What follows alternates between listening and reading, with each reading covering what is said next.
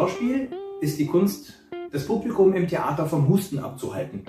Mm, wir sind jetzt gerade in der Pandemie, alle am Husten, keiner darf ins Theater. Mein Name ist Hans-Jörg Fink, ich lebe hier in Nettetal im Niederrhein, arbeite als freiberuflicher Posaunist und bin durch die Corona-Pandemie stark betroffen. Betroffen, ich bin betroffen, muss ich wirklich so sagen. Auftritt? Was ist denn für ein Auftritt? Im Moment kann doch kein Mensch spielen. Denn äh, ja, ich, habe de facto ein Berufsverbot. Ich würde ja gerne auf die Bühne gehen und das Publikum vom Husten abhalten, aber ich darf nicht. Jens Filser ist mein Name. In diesem Video stelle ich mich und meine Arbeit vor.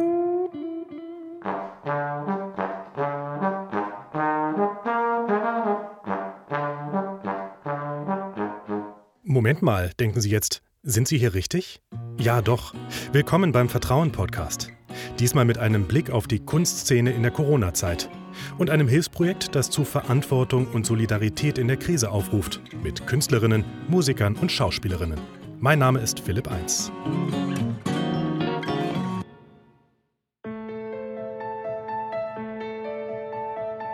Vertrauen, ein Podcast über ein komplexes Gefühl, das unsere Welt prägt.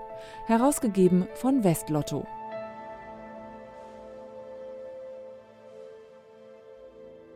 Ja, seit Monaten kämpfen Kulturschaffende ums Überleben. Wegen Corona sind Theater und Konzertsäle wieder geschlossen, Mitarbeiterinnen und Mitarbeiter sind in Kurzarbeit. Vor allem die freie Szene leidet unter den Folgen der Pandemie. Westlotto möchte mit der Aktion 500 mal 500 Verantwortung übernehmen. 500 Künstler aus NRW erhalten 500 Euro, wenn sie ein kurzes Video einstellen und auf YouTube laden. Ein paar Ausschnitte haben Sie ja gerade gehört. Die Resonanz auf die Aktion war so überwältigend, dass Westlotto die Aktion um weitere 250 Mini-Zuschüsse aufstockte. Das zeigt, wie groß der Bedarf an Hilfen für die Kulturszene ist. Über die Aktion spreche ich heute mit Andreas Kötter. Er ist Geschäftsführer von Westlotto und mir aus Münster hier ins Berliner Studio zugeschaltet. Schönen guten Tag, Herr Kötter. Ich grüße Sie eins. Guten Tag. Ja, Herr Kötter, die Kulturszene leidet besonders unter Corona. Was bedeutet das denn für Sie persönlich? Also für mich persönlich, ich bin ja kein Kulturschaffender, sondern ich bin äh, Zuschauer und äh, manchmal Mitwirkender. Aber für mich bedeutet es in erster Linie ein Stückchen Verlust an Lebensqualität.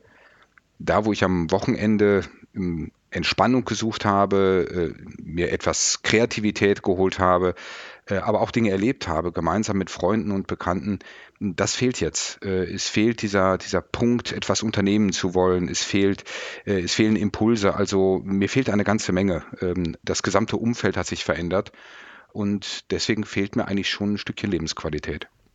Ja, das kennen wir vermutlich alle. Und in der Krise denken wir natürlich zunächst mal an das Wichtigste und da zählt die Kultur vielleicht beim ersten Gedanken gar nicht dazu, aber beim zweiten oder dritten dann eben schon.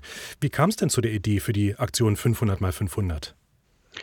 Ja, zum einen muss man sagen, dass wir als Unternehmen, also als Westlotto, so ein Stückchen Kultur in der DNA haben. Das erschließt sich sicherlich nicht auf den ersten Blick, aber wenn man genauer hinschaut, dann ist es so, dass von jedem Euro, den ein Spielteilnehmer einzahlt, ein bestimmter Prozentsatz, in dem Fall sind es 40 äh, Prozent, äh, an die Destinatäre gehen, also an das Gemeinwohl. Und dazu zählt auch die Kultur. So wird die Kunststiftung in Nordrhein-Westfalen unterstützt mit äh, gut 10 Millionen Euro pro Jahr und die NRW-Stiftung mit gut 8 Millionen pro Jahr. Und da liegt es nahe, dass wir natürlich, ich sag mal, Kultur und Kunst immer mit auf dem Schirm haben, neben den anderen Themen, für die das Gemeinwohl steht. Aber gerade die Überlegung, ähm, auf YouTube zu gehen und Künstlerinnen und Künstler dort zu beteiligen, äh, das ist ja doch eher ein spezieller Gedanke. Wer kam darauf bei Ihnen im Team?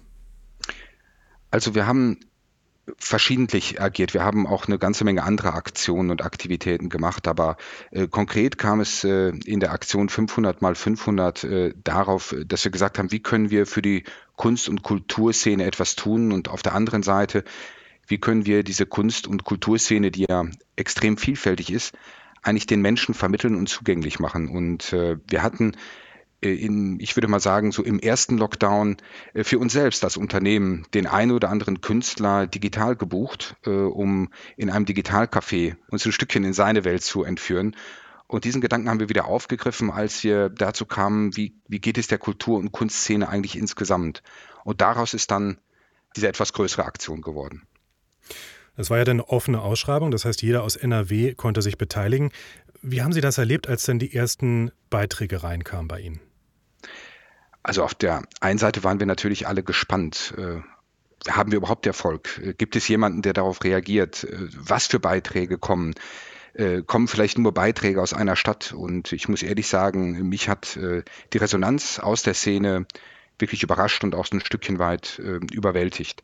Wir haben innerhalb kürzester Zeit extrem viele Anfragen bekommen und zwar so viele, dass wir das hinterher nochmal aufstocken mussten, um äh, überhaupt einem Teil gerecht werden zu können. Wir wissen, es gibt viel, viel mehr an Kunst- und Kulturschaffenden, aber ich glaube, wir haben unseren Beitrag äh, geleistet. Ähm, auf der anderen Seite ist die Anzahl der Rückmeldungen so äh, durchmischt, es ist äh, so vielfältig, es sind so viele unterschiedliche Kunst- und Kulturformen. Also auch das hat mich überrascht und auch gefreut. Ja, wir hatten es auch in der Collage eingangs gehört. Es gab da Musikerinnen, die sich beteiligt haben, Schauspieler. Wer sind denn die Kulturschaffenden sonst noch so in ihrer ganzen Fülle, die jetzt an der Aktion mitgemacht haben?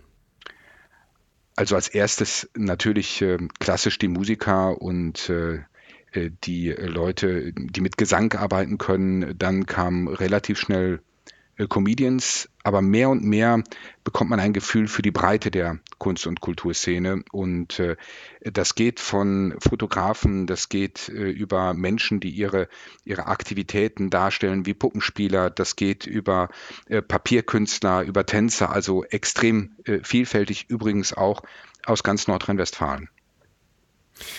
Wer hat denn entschieden bei Ihnen, was tatsächlich online geht? Also äh, wurde tatsächlich alles, was reinkam, ähm, prämiert und auch äh, dann ausgestellt auf YouTube oder gab es da irgendwie eine Vorauswahl bei Ihnen? Also wir äh, sind ja nun wirklich keine Experten, wenn es um Kunst und Kultur geht. Und äh, ich persönlich äh, sage auch, man muss sich davon freimachen, äh, das wirklich bewerten zu wollen in der Breite. Von daher haben wir auf eine Bewertung verzichtet, sondern wer als erster kam, hat auch den Zuschlag bekommen. Sie hatten ja gerade erzählt, dass Sie auch ein Stück weit persönlich betroffen sind, einfach von, dem, von den Einschnitten in der Kultur- und Kunstszene. Ähm, also es gibt weniger äh, zu sehen, es gibt weniger zu unternehmen. Jetzt kamen diese ganzen Beiträge zu Ihnen, zu Westlotto. Ist Ihnen ein Beitrag besonders in Erinnerung geblieben, der Sie vielleicht auch persönlich berührt hat? Also es kommen jeden Tag wieder neue Beiträge, die eingestellt werden. Und ja, jeden äh, Tag sind wieder neue Beiträge dabei, die mir gefallen. Aber mir sind eigentlich drei Beiträge im, im Gedächtnis geblieben. Das ist äh, einmal ganz zu Beginn ähm, ein Tanz, der stattgefunden hat draußen in der freien Natur. Äh, da waren noch ein bisschen mehr Blätter auf den Bäumen und ich fand dieses Zusammenspiel äh, von Natur, Tanz äh, und der aktuellen Situation für mich persönlich schon ergreifend und das hat mich berührt. Das andere war eine Künstlerin, ich glaube Ricarda Laber war der Name der Künstlerin, die mit Papier arbeitet, die Papier färbt dann in eine Form bringt äh, und äh, so ein Stückchen daraus teilweise mit Spachtelmasse zusammen ein Kunstwerk schafft. Das fand ich extrem faszinierend, weil ich Papier in der Form noch nicht gesehen hat. Und äh, ein Beitrag, der noch kommen wird, äh, hoffe ich, äh, den habe ich jetzt über Facebook gesehen. Und zwar hat die Künstlerin, äh, die bei mir in der Nähe der Heimatstadt, äh, meiner Heimatstadt Mettmann wohnt, Konstanze Backes, nicht nur den Ort dargestellt, wo sie auftritt, sondern gleichzeitig auch ein, ein Stückchen ein, eine Gesangsdarbietung gemacht. Und ich habe mit ihr sprechen können danach. Und ja, sie hat mir gesagt, sie hat das ein Stückchen als Weckruf empfunden, quasi aus der Lethargie rauszukommen und das auch für viele andere äh, Künstler gleich mit. Und äh, das hat mich schon sehr stark beeindruckt. Ja, einen Weckruf, um rauszukommen aus dieser Lethargie, das ist vielleicht ein ganz gutes Stichwort. 500 Euro, die Sie äh, den Künstlerinnen und Künstlern ja sozusagen für ihre Einreichung geben, das ist natürlich erstmal eine schnelle Hilfe, aber es ist ja auch ein Tropfen auf einen heißen Stein, wenn wir ehrlich sind. Worum geht es denn bei der Aktion noch, über das Finanzielle hinaus? Also auf der einen Seite äh, stimme ich Ihnen 100 Prozent zu. Die 500 Euro äh, werden, die, werden die Szene nicht retten. Auf der anderen Seite glaube ich, äh, dass wie es in vielen anderen Themen auch ist, jeder ein Stückchen weit seiner Verantwortung gerecht werden muss. Und der Frage haben wir uns natürlich als Unternehmen auch gestellt. Und ich glaube, dass wir unserer Verantwortung äh, mit dieser Aktion gerecht geworden sind als Westlotto. Äh, das ist sicherlich eins der Themen. Das zweite Thema ist äh, aber auch, dass wir den Menschen Kunst und Kultur nahebringen wollen und ein Stückchen weit auch die Vielfalt aus diesem Land zeigen wollen. Und wenn man sich auf YouTube diese vielen, vielen Videos anschaut, so komprimiert, ich bin mir nicht sicher, ob es eine ähnliche Zusammenstellung für Nordrhein-Westfalen in der Form schon gibt. Also auch da haben wir was für die Menschen in Nordrhein-Westfalen getan. Nun sprechen wir ja heute hier im Vertrauen-Podcast und das Thema Verantwortung und Vertrauen, das klang jetzt auch gerade raus, das spielt ja bei Ihnen äh, auch eine große Rolle. Sie erwähnten es ja auch eingangs, dass Kunst und Kultur auch eine lange Tradition bei Ihnen bei Westlotto hat, das zu fördern. Dennoch, warum übernehmen Sie als Lottoanbieter Verantwortung in diesem Bereich? Also es ist ein Stückchen unserer DNA. Wir sind ein Unternehmen, das eigentlich mit seiner Gründung, äh, mit der Gründung der Lotterie das Gemeinwohl in der Breite unterstützt. Und wir machen das äh, zu ganz verschiedenen Momenten. Und äh, wir haben das gemacht in den Zeiten der Flüchtlingskrise. Wir machen das jedes Jahr, äh, wenn man äh, sieht, wohin eigentlich die Einnahmen unseres Unternehmens geht. Und da sind diese Aktionen, und das ist ja eine von, von mehreren Aktionen, ist diese Aktion, sie passt einfach in dem Moment zum Unternehmen und zur, zur DNA von Westlotto. Verantwortung übernehmen ist das eine, Vertrauen das andere. Und äh, gerade Vertrauen in die Gesellschaft schwindet ja womöglich auch bei Künstlerinnen und Künstlern, wenn sie eben kurz vor dem Ruin stehen. Wie können äh, gerade die Kunstschaffenden Vertrauen in die Zukunft fassen angesichts dieser doch sehr existenziellen Krise für viele? Ich glaube, dass die Kunst- und Kulturschaffenden mit ihren Sorgen und Nöten äh, nicht allein stehen, äh, sondern es gibt viele, viele Menschen, äh, die im Moment äh, Sorgen um ihre Existenz haben, äh, Sorgen darüber haben, ob sie gesund bleiben, die Angst haben, ob sie ihre, ihre Mitmenschen, ihre Familie noch weiter treffen und sehen können. Das heißt, es gibt im Moment viele, viele Menschen und viel, viel Unsicherheit in der Welt. Ich glaube, auf der einen Seite darf man nicht aufgeben, sondern man muss den Blick nach vorne richten. Und wir haben es aus den Rückmeldungen gesehen, dass viele äh, Künstler ist so ein Stückchen als Weckruf, als äh, Aufbruchssignal verstanden haben, um kreativ tätig zu sein und sich mit der Situation auseinandersetzen zu können und auch zu wollen. Und ich glaube, das ist wichtig, wenn man nach vorne schaut, dass man kreativ bleibt, dass man sich weiterentwickelt und dass man auch weiter seine Kunst lebt. Die Frage der finanziellen äh, Absicherung, die Frage der finanziellen Zahlung, das ist eine Frage, ganz ehrlich, die die übersteigt äh, unsere Möglichkeiten. Aber ich glaube, auf der anderen Seite ist es wichtig, dass jeder sich fragt in der Gesellschaft, auch jedes Unternehmen, wo man denn ein Stückchen Verantwortung übernehmen kann, damit das Vertrauen in die Gesellschaft da bleibt, äh, wo es jetzt ist, nämlich vorhanden. Naja, was das Vertrauen äh, in die Gesellschaft bei vielen Künstlerinnen und Künstlern ja womöglich so ein bisschen geknickt hat, war eine Debatte der vergangenen Monate. Also Ärzte, Pflegerinnen und Lehrer gelten ja als systemrelevante Berufe, auch völlig zu Recht. Also das sind ja wirklich auch Stützen der Gesellschaft. Die Frage, die sich dann natürlich aber stellt, wie systemrelevant ist die Kunst? Also ich glaube, hier muss man differenzieren. Auf der einen Seite sind natürlich Ärzte, Pfleger extrem systemrelevant, weil sie in dem Moment der größten Not auch Hilfe anbieten können. Wenn wir uns aber anschauen, dass das System, unsere Gesellschaft langfristig in der Form weiter überleben und weiterleben äh, muss, meiner Meinung nach, und auch sollte, dann ist Kunst äh, und dann ist auch Kultur extrem wichtig und damit systemrelevant.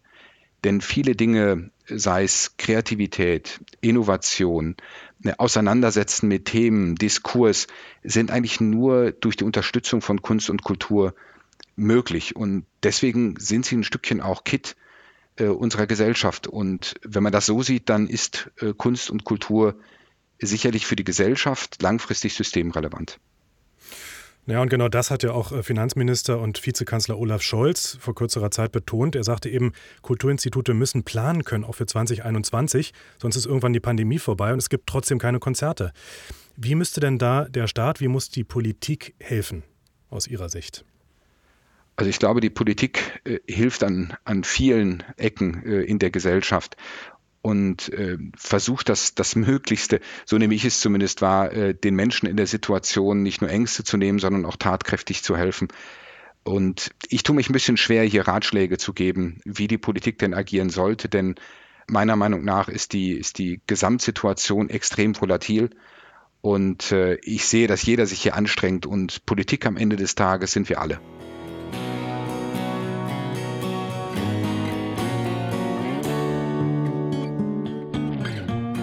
Ja, Verantwortung übernehmen für Kulturschaffende in der Krise, damit das Vertrauen nicht verloren geht. Das war der Vertrauen-Podcast mit Andreas Kötter, Geschäftsführer von Westlotto. Ganz herzlichen Dank, Herr Kötter, dass Sie bei uns waren und ja, allen Hörerinnen und Hörern bleiben Sie gesund. Ich bin Philipp 1.